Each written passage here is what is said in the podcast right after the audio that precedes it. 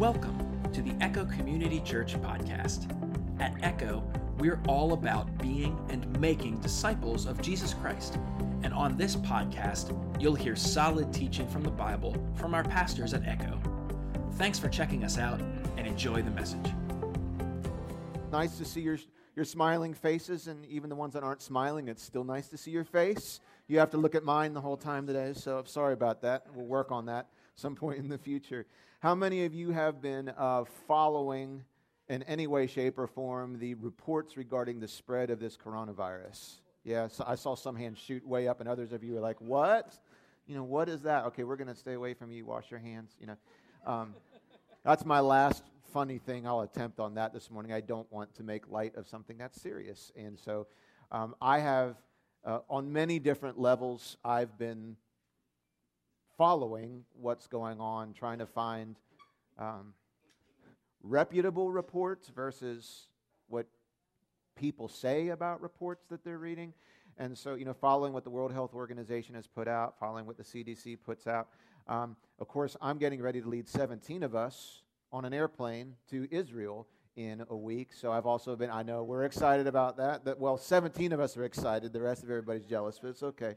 Um, so, you know, I've been curious and interested to make sure that um, as much as is reasonable, there's precautions and that you know Israel is taking this seriously. Which, if you know anything about Israel, yes, they take it very seriously, and they've been uh, very proactive in making sure that they're taking all the precautionary measures. But it can be scary stuff. Um, you know, I know they throw the word pandemic around. I know that there's a number of cases now on the West Coast where they're saying could have come through what's called community spread. In other words, you know, they, they didn't come in contact with anybody that was known to have been in an infected area. They just contracted the virus. And so, um, you know, you don't want to make too much or too little out of things like this. And you see people reacting on all different parts of the spectrum. You see the people who are in complete panic mode, right? They're wearing hazmat suits everywhere.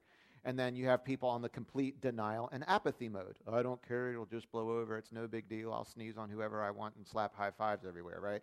So you have, you have uh, things on every scale. You have complete denial and apathy, and on the other hand, you have overreaction and fear and terror. And, you know, where do we land on this as Christians? Well, we want to be wise, we want to be sober, we want to be vigilant. The Bible doesn't teach panic, it teaches preparation the whole way through.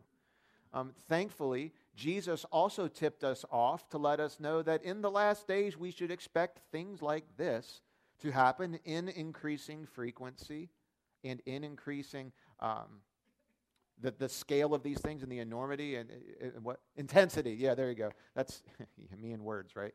Um, I'm usually quantity over quality when it comes to words, so we'll go with intensity.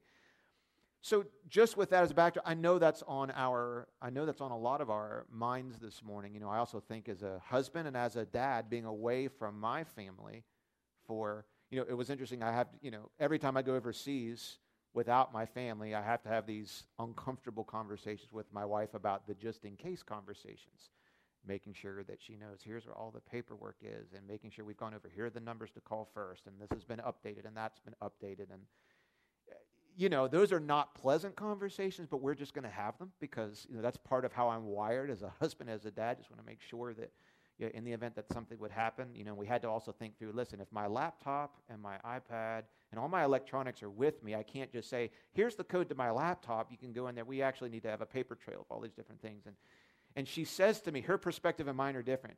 I said, well, now, just in case there's any type of quarantine or something while I'm overseas, I've done A, B, C, D, and E to make sure we're prepared. She goes, that oh, how relieved would you be to be overseas when I'm stuck at home with the boys? I'm like, you think of this totally different than I do. I don't think of it as a relief. I think of like feeling so helpless, wired as the protector and the provider. And here I am supposed to be protecting my family, and I'm overseas with 17 people at a resort on the beach. Like that's just not going to feel. That's not going to feel right to me. And we just view that mode differently. Um, but it got me to thinking as I read through these reports. I did notice, and one of the reports that I read out of Vanderbilt University one of the, I guess, on some level, they're associated with some accelerated research around a vaccine. I don't know where all this is going. So I'm not reporting news. This is just what I read. And depending on the reports you read, I've heard, and you've probably heard even more accurate. I mean, I've heard 12 to 18 months somewhere in there before a vaccine is developed and ready. And of course, we're all thinking, How, why does it take so long as a non medical person in the medical room? Why would it take so long to get a vaccine together? And of course, then you're like, well, even if they have one that they think is going to work, they have to test it and test it and test it and test it and be sure it's going to work. Then, even after they're sure it's going to work, they have to produce enough of it to get everywhere. You go through all these different things and you're okay, an 18 month finish line. Here's my question Let's suppose we fast forward to 12 months from now, and you're on the team of two dozen people at Vanderbilt University, and you discover the vaccine that is going to work and it is ready to go. Here's my question there's a global interest in this. This would be really fantastic breaking news to say, aha, fear no more, we've got a vaccine. How long do you think it would take for that team of 24 people to get that news all over the world? How long do you think it would take? Okay, I hear not long. Would you measure it in minutes, hours, days, weeks? Minutes? Minutes, maybe? I mean, I'm sure there's some place. Now, why are we so confident to say we could get that message around the world in minutes? Media, fa- Facebook, right? It, it funnels into this idea of technology, right? Now, suppose this were 100 years ago, how long would it have taken? I hear the groans, right? Longer. Now, they still had some technology, you know, but how would it have gotten around 100 years ago? You'd had what? What's that? Telegrams. 1920, right? They had telephones, right? Just would have taken a little longer. Suppose it were a thousand years ago. Months, years. Suppose it were 2,000 years ago. How long would it take to get a message from Vanderbilt University of the good news of a vaccine discovered around the world 2,000 years ago? Yeah, yeah, first I'd have to create the universe again. Right. Uh, we don't even know, right? That is a dire situation to be in a situation where there is a pandemic, there is a virus that is spreading rapidly around the world, and a small group of a couple dozen people in a city in the USA have the vaccine, but they have no way of letting the rest of the world know the vaccine's been found. I know no other way to show you the situation the world was in in Acts chapter 8 than that analogy. Okay? You have a group of a couple thousand Christians who have the news of a vaccine of sorts. Okay? There has been a virus of sorts that has affected the entire world, and the entire world doesn't even know they're infected. And that virus is sin. And if you read the whole Bible as a story from the beginning to end, this is a critical part in the story because what you have at the beginning is God created the world and it was good and he was together with everybody. And this is the way God always wanted it to be. There was beautiful, uninterrupted togetherness. But then the virus, so to speak. Man chose their own way of right and wrong over relationship with God. And as a result of that, man and God are now essentially quarantined from one another and both parties want to be back together again. But God says, I can't be infected by that. And that's why he hates sin so much because it is the virus that separates him from those he loves dearly. And so there's this colossal problem at the beginning of the Bible that carries the tension through the Old Testament. And it says, someone has to come and bring the vaccine, someone has to do the vaccine. So the Old Testament points an arrow. They had kind of a get by in the meantime with the Old Covenant, but it points to Jesus in the New Testament. Now, we've studied this. We know that all of the Old Testament was pointing towards an ultimate deliverer in Jesus Christ who would come as the Messiah, and he would become the substitute. He would take upon himself the virus and the sickness, he would take it on him, he would pay the penalty, he would pay the price, and he would become the vaccine, as it were his life, his blood. We just celebrated it. And this, had, this part had been done, the vaccine had been done. Jesus did his part. He actually went to heaven and sat down. His part was done, and that is good news. The, the problem now is that that good news has to be spread and it has to be communicated. They do not have the technology we have. They do not even have this good news written down in written form. Understand, at this point in history, the New Testament writing does not exist. The whole world did not have Matthew, Mark, Luke, and John, which are the historical accounts of, of, the, of the actual news. They don't have it written down in print. All they have is oral tradition from reliable eyewitnesses. And it's all concentrated in one city. And you've got a dying world who doesn't even know they're dying and infected. And this is the situation history finds itself in in this chapter. I will tell you, if you had to get that news out from Vanderbilt University to the world, it's going to inconvenience some people. You've got 24 people that found this vaccine at Vanderbilt. They're going to somehow have to get that information from that laboratory to Australia, to Asia. You think some people are going to die along the way? Absolutely. You think some people are going to suffer? You think there's going to be some issues, some travel challenges, boats might sink. There's going to be, but wouldn't you say, in the grand scheme of things, that sacrifice is worth the greater good? And so you have this challenging passage in Acts where God looks down at the world and says, The good news exists. It is finished, but it's not been communicated. And the only people who are capable and ready and able to spread this news are all in one city and there are people lost and dying, I have to shake them out of this and get that word to spread. Or else that good news was almost done in vain because how can they be converted unless they hear?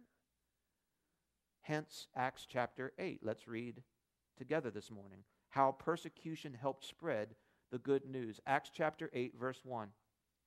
Saul was one of the witnesses and he agreed completely with the killing of Stephen. Now, this is a jarring beginning to this little section if you weren't with us the last couple weeks. He witnessed the murder, the martyr of Stephen. This is the first public execution of a Christian in recorded in the New Testament, and we went through that in great detail last week. You can go catch up on it if you need to. But Luke is making the point that Saul, who would later be named Paul, was present, he was in agreement, he was in active support, he condoned it. He is here. He is physically witnessing the murder of another human being. And we talked about last week. I don't know what that does psychologically to a person. I'm not going to ask you to raise your hands this morning. And I know that there are many of you in the room who are much more educated than I am about these areas, but I just wonder, not having I've been in a room where people have died before as a pastor, but it's been a much different situation than what happened with Stephen. That did not affect me anywhere near psychologically like it would to witness the actual murder of a man in the prime of his life. Um, I don't know what that does to a person entirely. Let's continue reading. So, a great wave of persecution began that day, sweeping over the church in Jerusalem, and all the believers except the apostles. Now, this is interesting. Up to this point, persecution has only been against the apostles. Now it's only against the non apostles that are scattered. It's interesting. And all the believers except the apostles were scattered. Two Greek words for scattered. One of them means um, like you just wipe things off a table indiscriminately. The other one is the word you'd use for planting seed in a field the way farmers did. And this is the second of those two words. The connotation Luke is giving is that God's taking the believers like good seeds in his hands and sprinkling them all over the world through the regions of Judea and Samaria. Do those two regions sound familiar? Where do they go next? Judea and Samaria. You remember back Acts 1 8, and you will be my witnesses where? In Jerusalem? Check. And in Judea, right, which is the region. Then Samaria, which represented the race they hated, right? And then the uttermost parts of the earth. But up to chapter 8, they had gotten no further than Jerusalem. The good news was doing great things in that city, but the rest of the world was dying in complete ignorance of what the good news was. Uh, interesting parentheses some devout men, that meant Jewish men, interesting, came and buried Stephen with great mourning. I'll come back to that in a minute. He wasn't buried by believers, he was buried by devout Jews. Interesting stand they were taking against their leaders. Um, but Saul was going everywhere to destroy the church. He went from house to house Listen, let this phrase sinking and dragging out both men and women. So now persecution extends not just to men, but this violence is extended to women at the hands of Saul. He throws them in prison. But the believers who were scattered preached the good news about Jesus wherever they went. That's as far as we're going to read today. I just want to plant a couple seeds of thought in your mind. I may not answer all these questions to your satisfaction, but when I was, before I started turning this into a sermon, I start with a Bible study and I try and let it speak to me. Here are the three of the seven or eight questions I wrote down in my journal about this passage. First bullet What do you think about what you just read? Here's one. How was Saul able to look himself in the mirror that one day when he eventually realized how terribly wrong he was? You do realize there was a point later on in Saul's life where he recognized what he was doing here was sinful and wrong. How could he deal with that kind of guilt? How could he stomach the shame and the regret over his past actions when he'd eventually have to own up to himself for what he was doing in this section. Second bullet point. What do you think about what you just read? Was this violent persecution against Christians part of God's perfect will? Did he want this to happen? If the answer is yes, how could a good, loving God let something like that go on? Or let's say it wasn't his perfect will.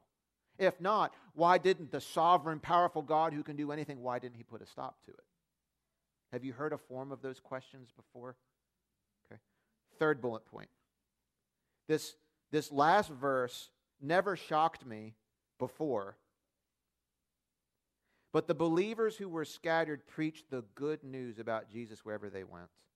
How were these Christians capable of sharing anything good in this haze of this kind of atrocity?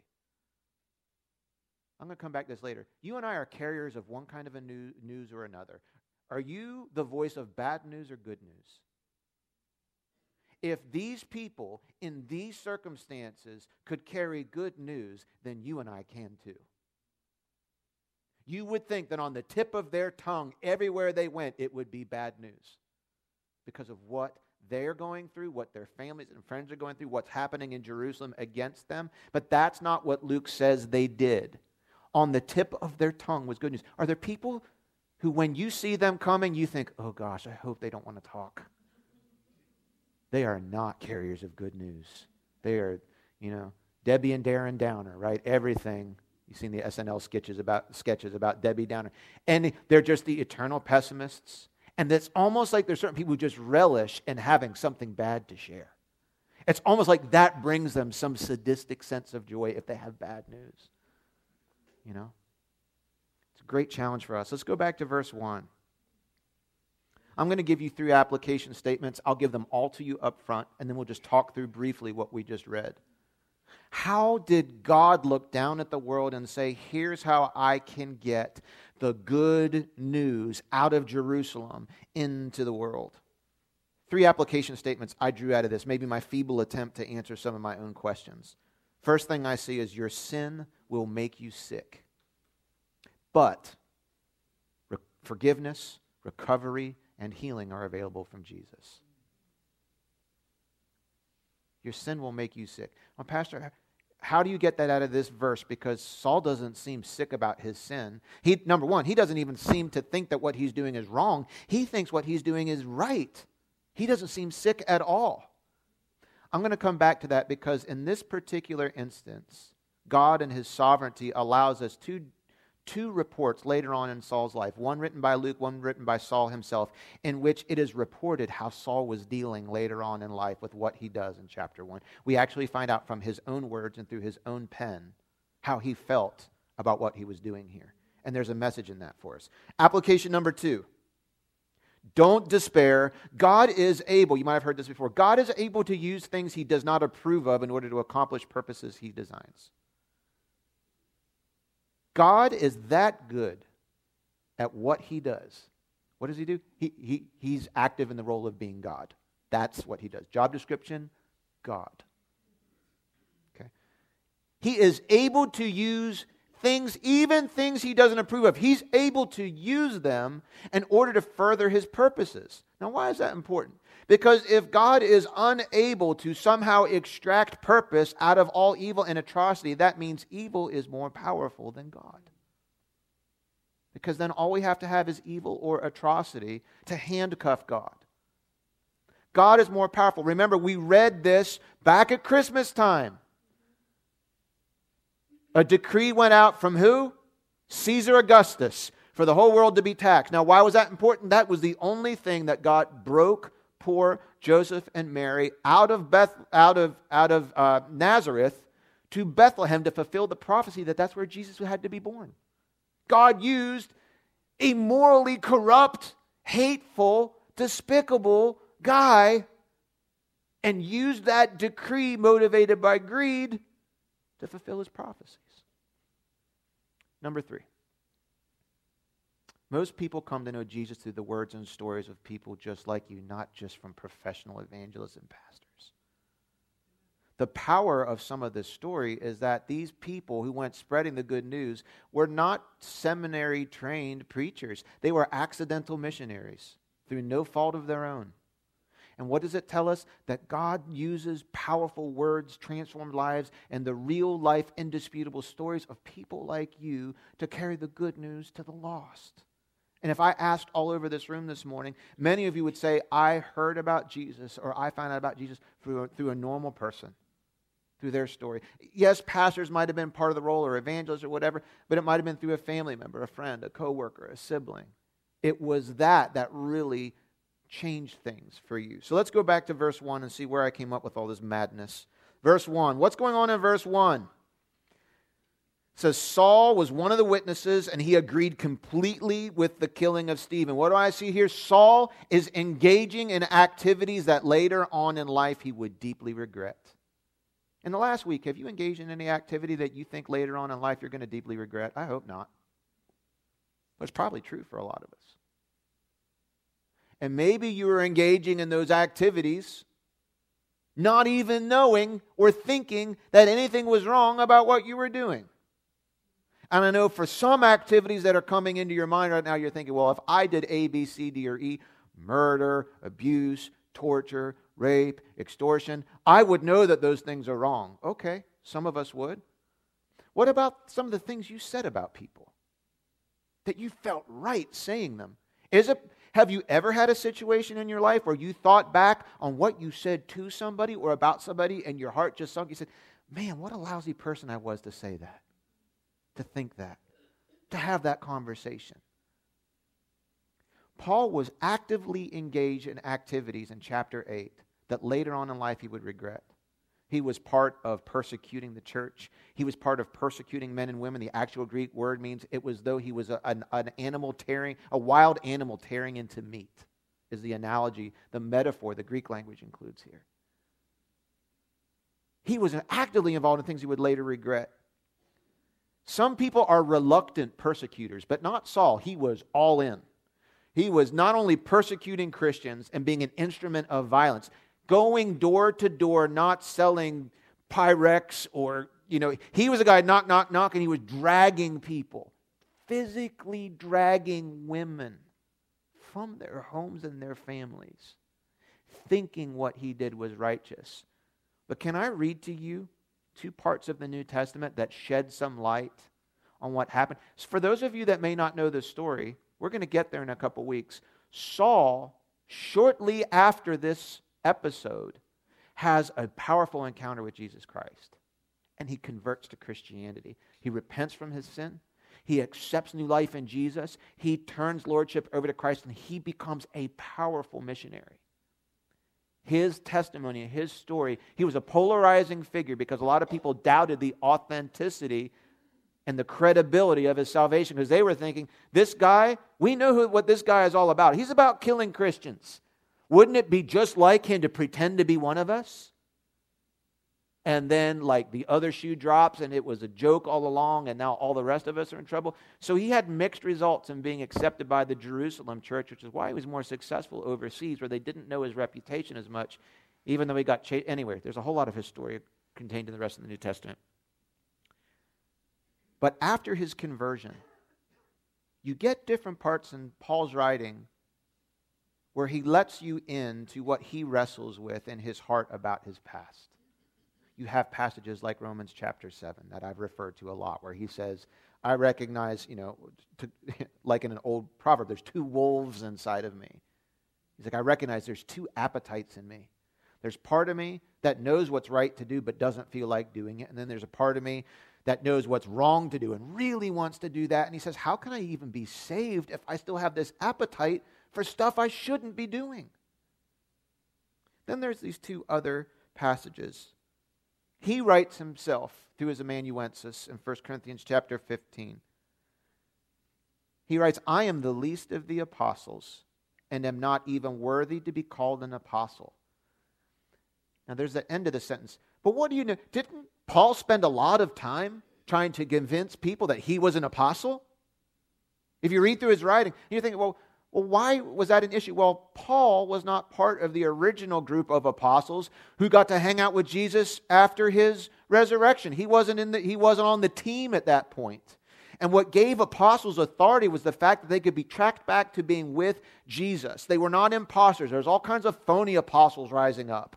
And so it was very important. It was like this was before LinkedIn, before you had a resume, before you had a degree or a certification. You didn't have a denomination's approval. You just had your credibility. And if you could say, I was one of the apostles with Jesus, that put your credibility for teaching and leadership at the top. And Paul was always trying to say that I had a personal experience with Jesus on the road to Damascus. He was trying to count that eyewitness encounter with Jesus as his apostolic authority.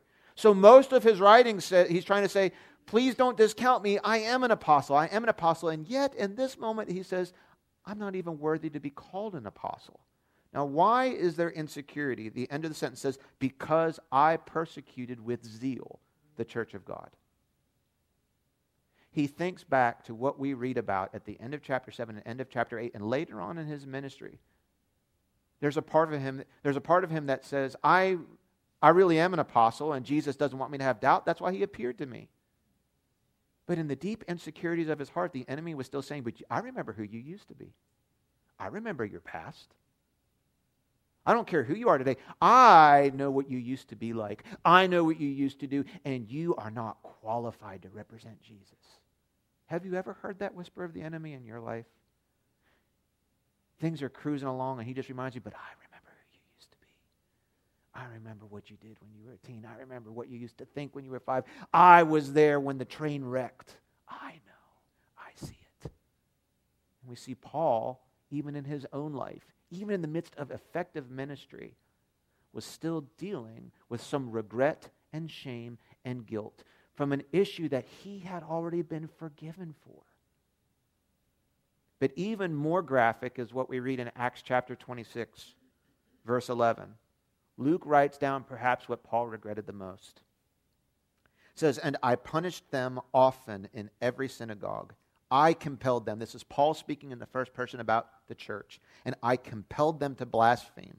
And being exceedingly enraged against them, I persecuted them, chasing them even to foreign cities.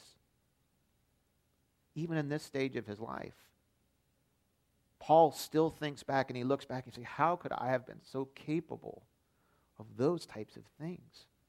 It was wrong, wrong, wrong. And I didn't realize it at the time. And you can see Paul wrestling with these things episodically in his life. Now, what do you and I do with this?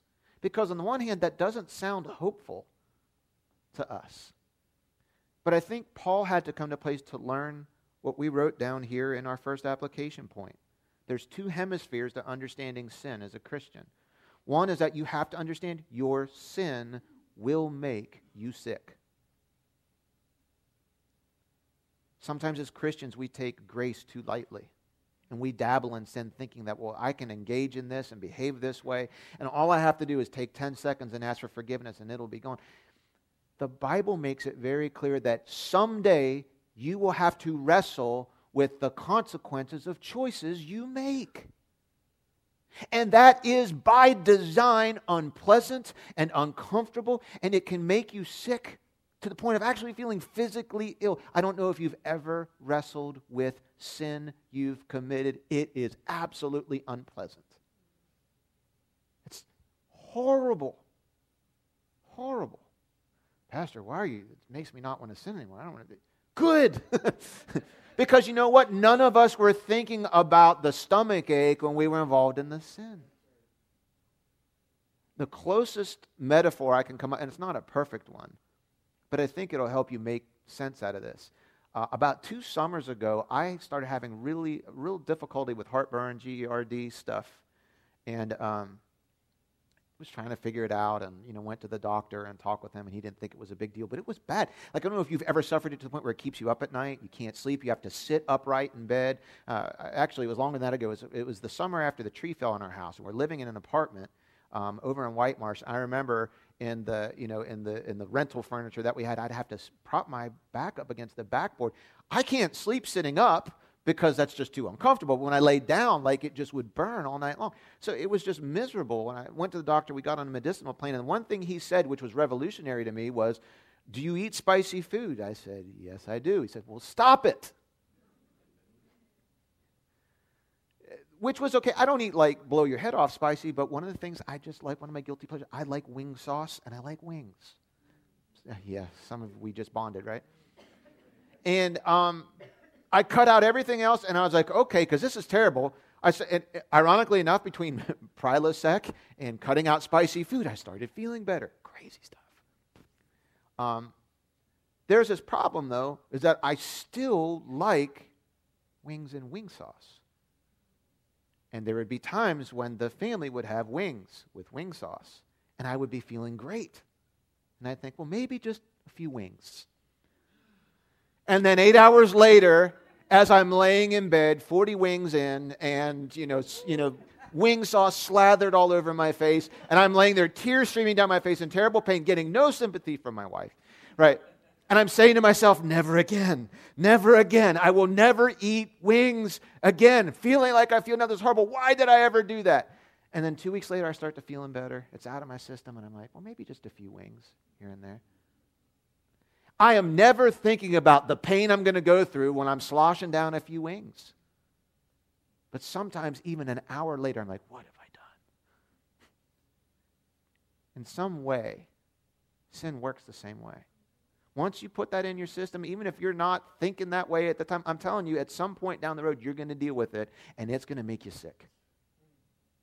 But I can't leave you there.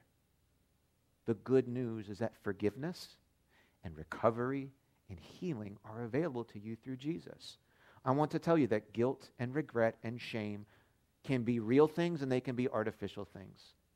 They can be consequences of our sin that God helps us through. They can also be, I don't want to get too psychological in this, they can also be self imposed devices you use to punish yourself to your own satisfaction.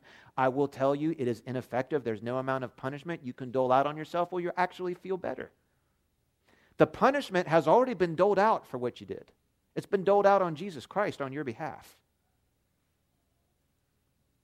And when you went to Jesus, you said, I am sorry for eating those wings.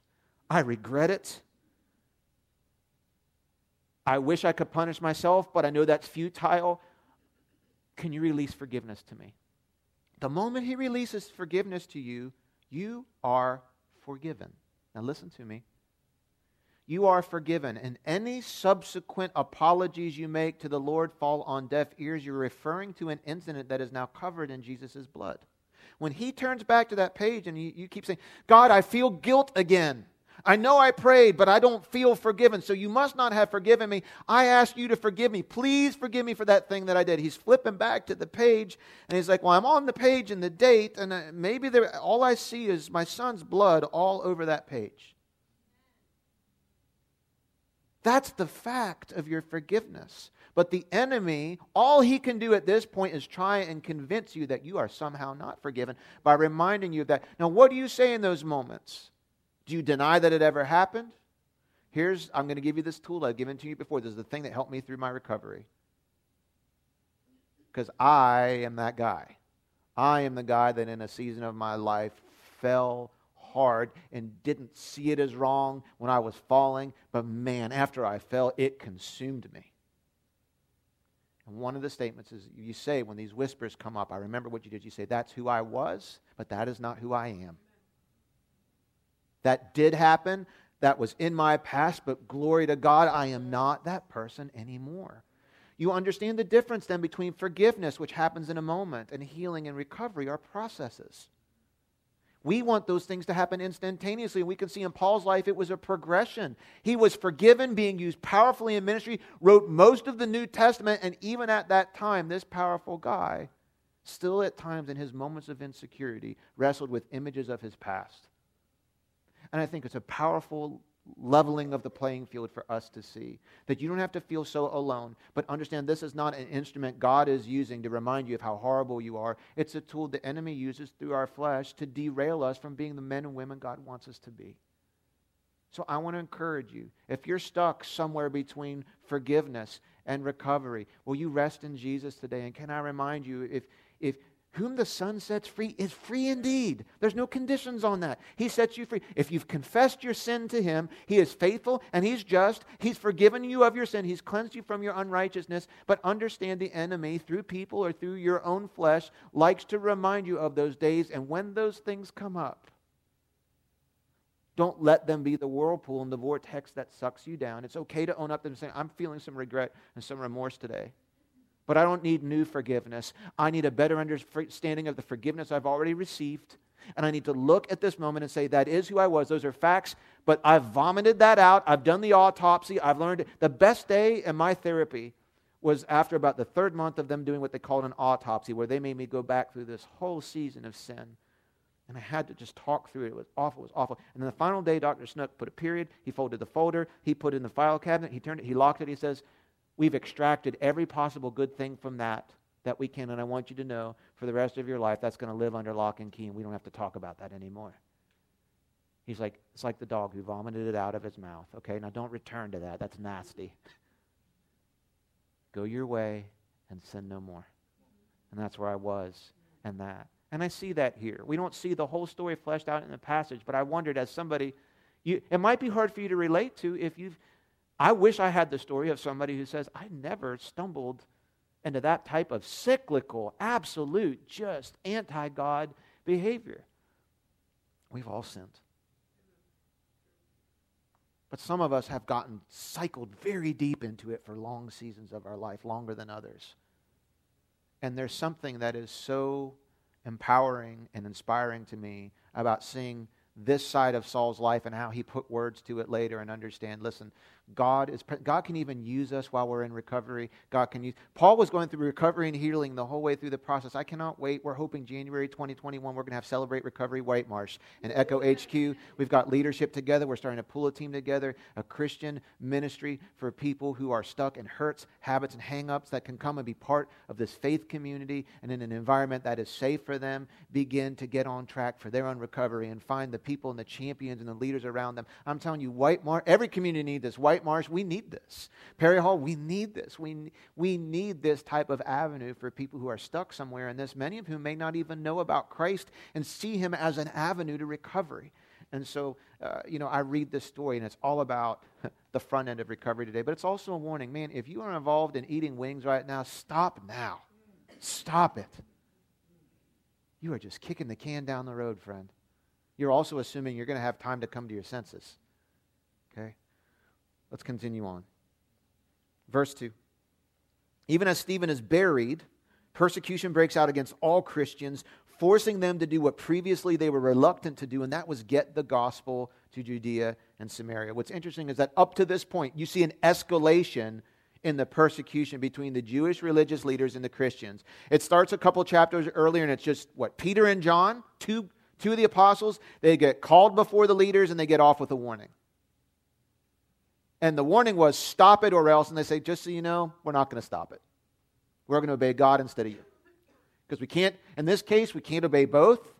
So we're going to prioritize God over you. So they go out, they keep preaching the gospel, people get saved, then it escalates. They arrest Peter and John and all the apostles and throw them in prison.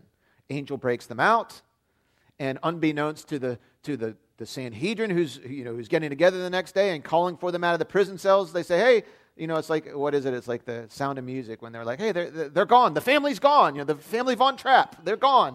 You know, they go to look for them and they are gonzo. They are out in the, they are out in the, in the second, in Solomon's porch preaching. They bring them before them. And this time it's a warning and a skinning. Right. They, you know, they, it says they beat them, but the actual Greek word, they pull the skin off their backs. They leave. They pray. Word spreads and the church continues to grow. Then they get Stephen.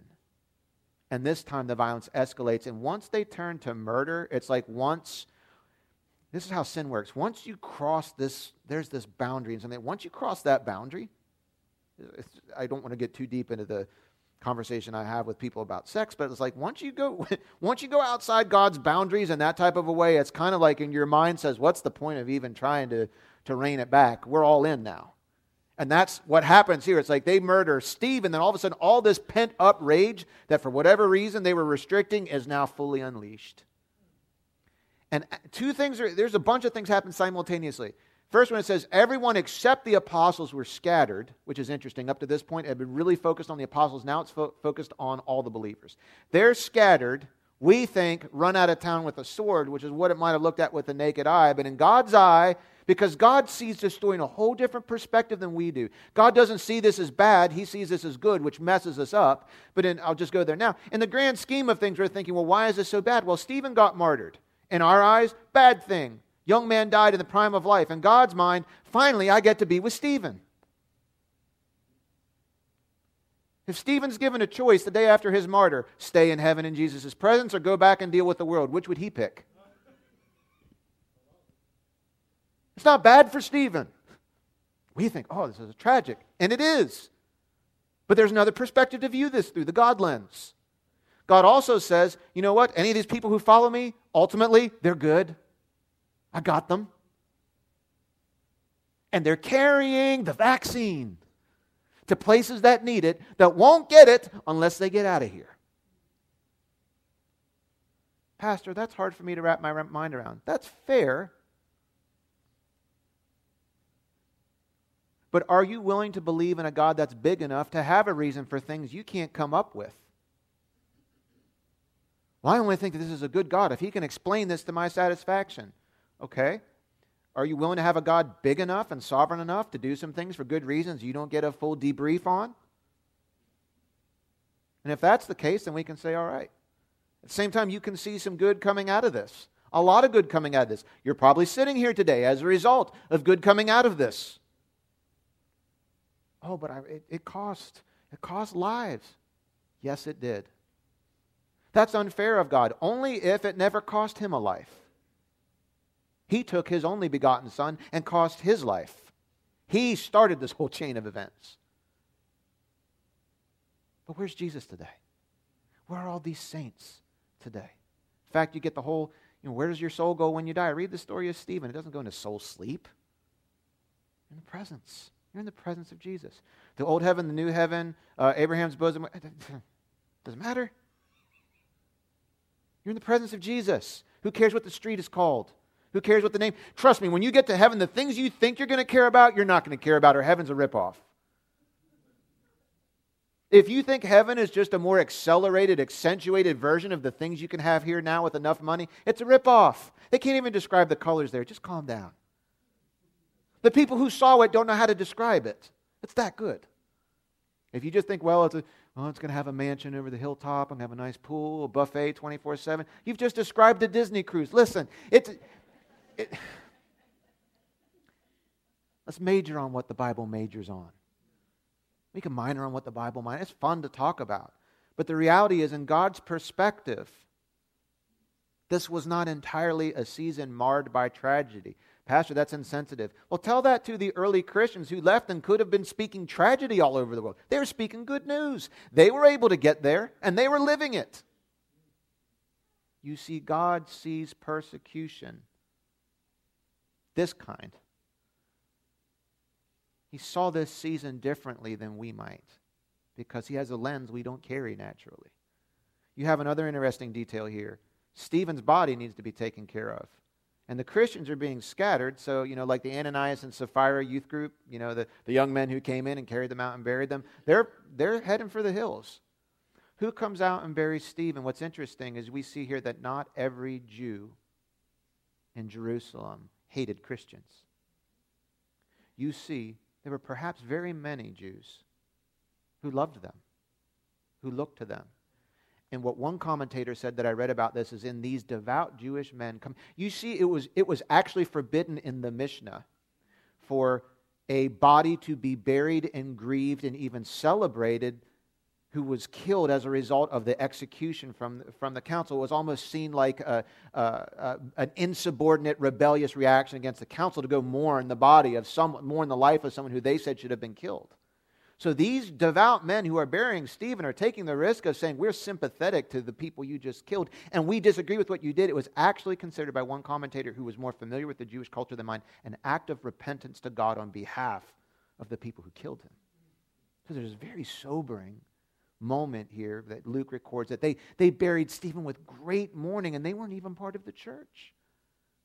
That's the impact of this man's life.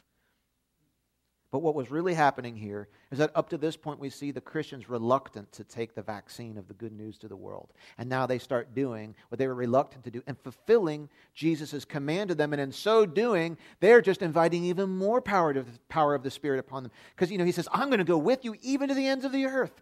So, somewhere, somehow, the, the most critical detail to the story to me that I had never seen before is this idea that these people who are being scattered go with good news. That's not normally the way you would think that people being driven from their homes by force, that's not normally you think the story they would be telling. And now you have essentially refugees leaving their homeland, having to pick up everything that they have where their connections are and go find a safer place to live and restart everything. And it's just got their whole worldview, but the priority to them is no matter where God sends me for whatever reason, He is sending me, and He is sending me with good news. And it was powerful and effective. You look back at Stephen's life and you might say, what a waste. No one even gets converted at his best sermon.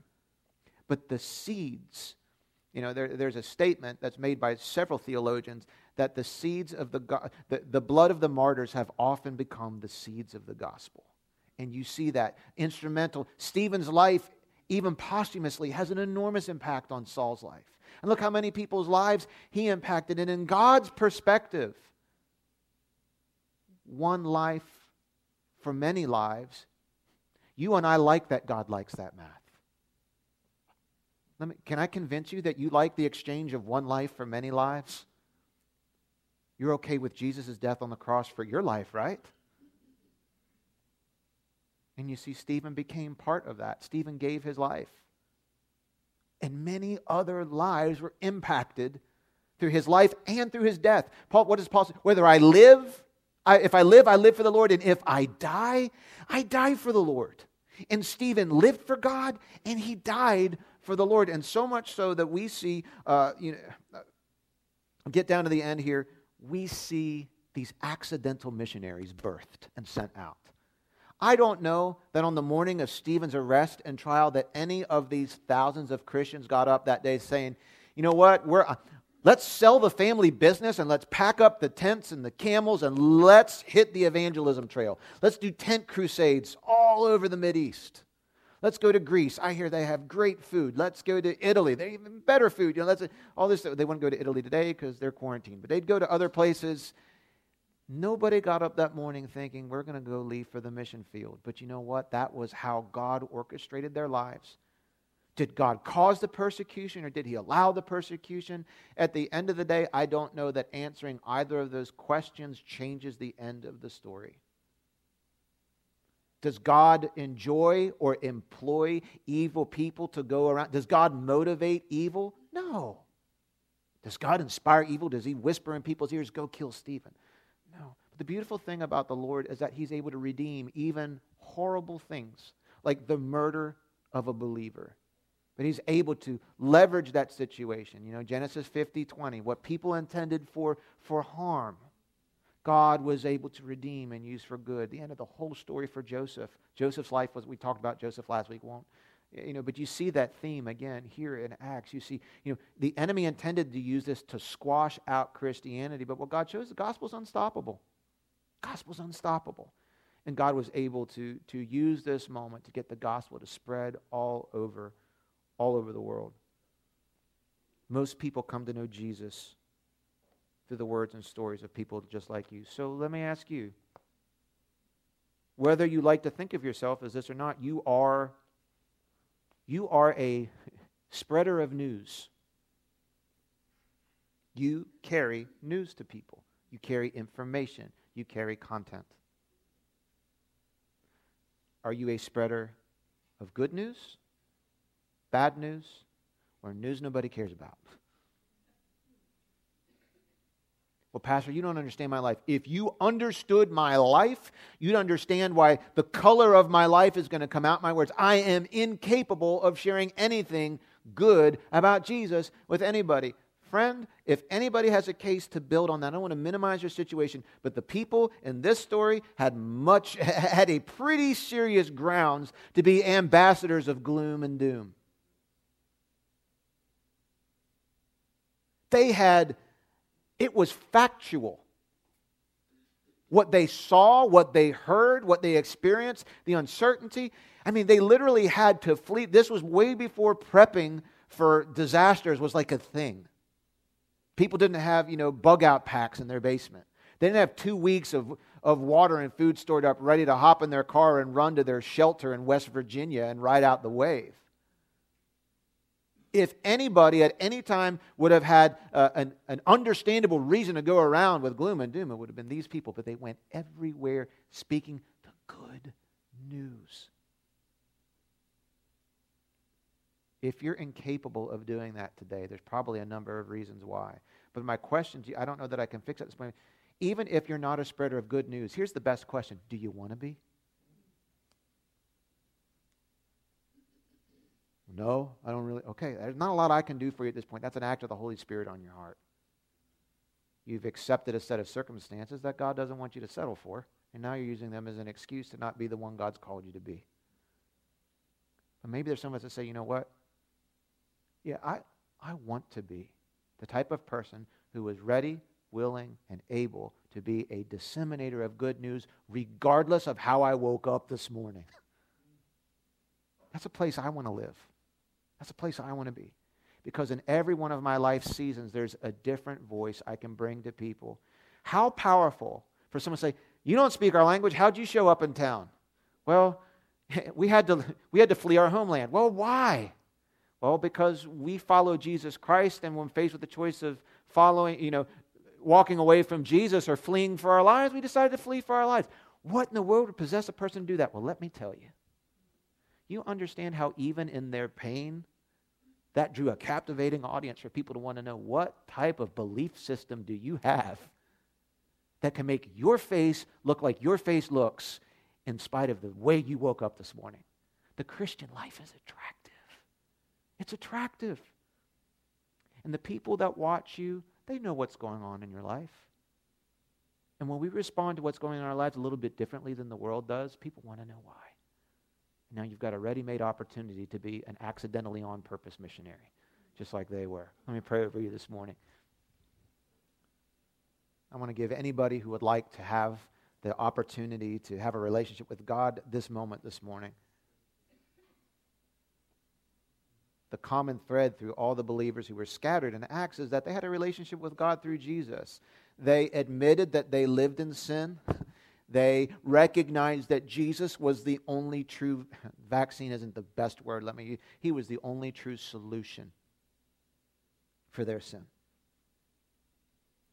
Because he paid their penalty. They recognized even if we wanted to pay off our debt to God, our wallet isn't big enough our life isn't great enough. Even if we wanted to, it's an insurmountable debt. And they recognized their only hope was in Jesus. To trust that he was everything he said he was, and that the payment he made for their death and uh, for their debt actually happened. And they put their hope and their faith in him. They put their hope and their faith in the historic fact of his resurrection from the dead and they were brought a great deal of peace and purpose, knowing that he raised, he was raised from the dead and given a new life. And he said that anybody who followed him will experience the same. And so they said, listen, anybody who predicts their own death and resurrection and carries it out, he's worth following. And they experienced not only hope for their future, but a transformed life. So many of the people in this room have experienced the same thing. And if you recognize that's what you've been looking for the whole way along, here's your opportunity this morning. I want to lead you in a prayer that if you would like to have a relationship with God through Jesus, this is a simple prayer you can pray. It's built around the letters A, B, and C admitting, believing, choosing. Admitting our sinfulness, believing in Jesus Christ, choosing Him to be our Lord. I'm going to lead you in that prayer. Jesus, I admit I've sinned. and it's made me sick. And I need forgiveness. I need to be saved. I believe in you, Jesus. I believe you're God's Son. I believe you lived a life much different from mine. You lived a sinless life. I should have done that, but I haven't. You died on the cross. You accepted a death penalty. You didn't deserve that. I do. But when you went on the cross, I do believe you were my substitute. You stood in for me, so I don't have to. I also believe you rose from the dead. And because of that, I can have confidence that God accepted your payment on my behalf. And I can have hope that when this body dies, I'll get a new one just like yours, and I'll be with you forever in heaven. I accept forgiveness over my life. I accept the cleaning up of my heart and my hands. I invite you to come and live inside of me through your Holy Spirit. And I choose you as my Lord. You are my ultimate leader. I'm going to live life your way, not by mine anymore. Thank you for coming into my life. In your name I pray. Let me pray over my whole church family today. Heavenly Father, I volunteer myself again to be more active in sharing good news. And God, I want to be able to do that with more confidence, with more awareness, with more patience than I ever have before. And I even want to be do it I want to be able to do that regardless of the circumstances of my life at that moment. That I'm never too busy, too anxious, too tired, too task oriented, too focused, too grumpy, too much heartburn, whatever it is. Lord, I, I sense that all over this room there are many people who are re upping our commitment to being carriers of the good news. I know that there's more in this room. Uh, some in the room would say, I'm not interested. That's not me. Others say, I want to be better. Uh, that's not me, but I want to be better. But there are plenty of people I know from experience in the fruit of their lives. There are many of these people that are already active, sharing the good news. God, help us not to be content or complacent. Sharpen us, use us. Let us, uh, let us really, truly be an appealing fragrance of Jesus that draws the world to you. Thank you for revealing yourself to us through this study of Acts. I pray it continues to speak to our hearts throughout the course of this week, and that the seeds that went into our hearts today uh, will mature into great fruit in our life. In your precious name we pray. Amen. We hope you enjoyed the Echo Community Church podcast. If you prayed that prayer at the end of the message and began following Jesus Christ today, we'd love to celebrate with you and give you some simple next steps to take as you begin your new life with Him. Just email us at info at echochurchmd.com to let us know. If you'd like more information about Echo Community Church, you can check out our Facebook page or our website, echochurchonline.com. Thanks so much for listening.